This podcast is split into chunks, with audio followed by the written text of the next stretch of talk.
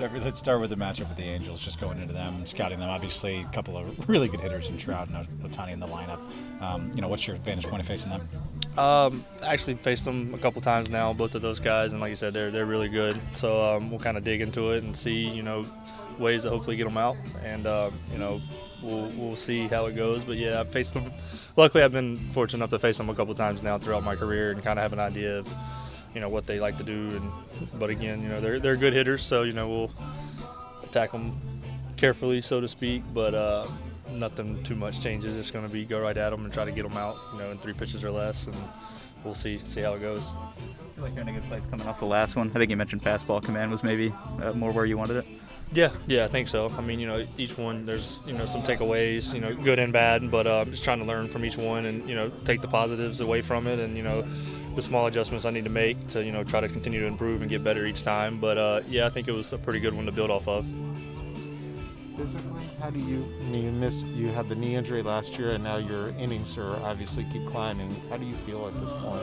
I feel pretty good. I was, you know, surprisingly, I guess a little bit, but I mean that's you know with them you know, giving us extra days here and there, and you know, trying to help us manage it as much as possible. Because, you know, being hard-headed, I'm probably not going to ever want to come out of the game or limit innings or pitches or whatever. But they do a good job of kind of, you know, reining us back in a little bit and looking at the bigger picture. But uh, overall, I feel pretty good.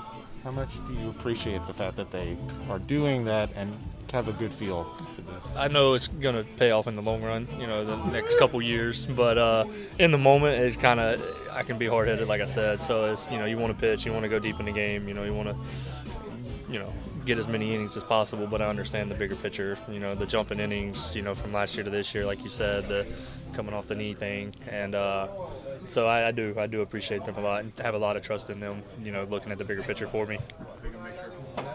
How does it feel as we get later into the season in regards to recovery time from start to start? Are you still feeling really good and strong?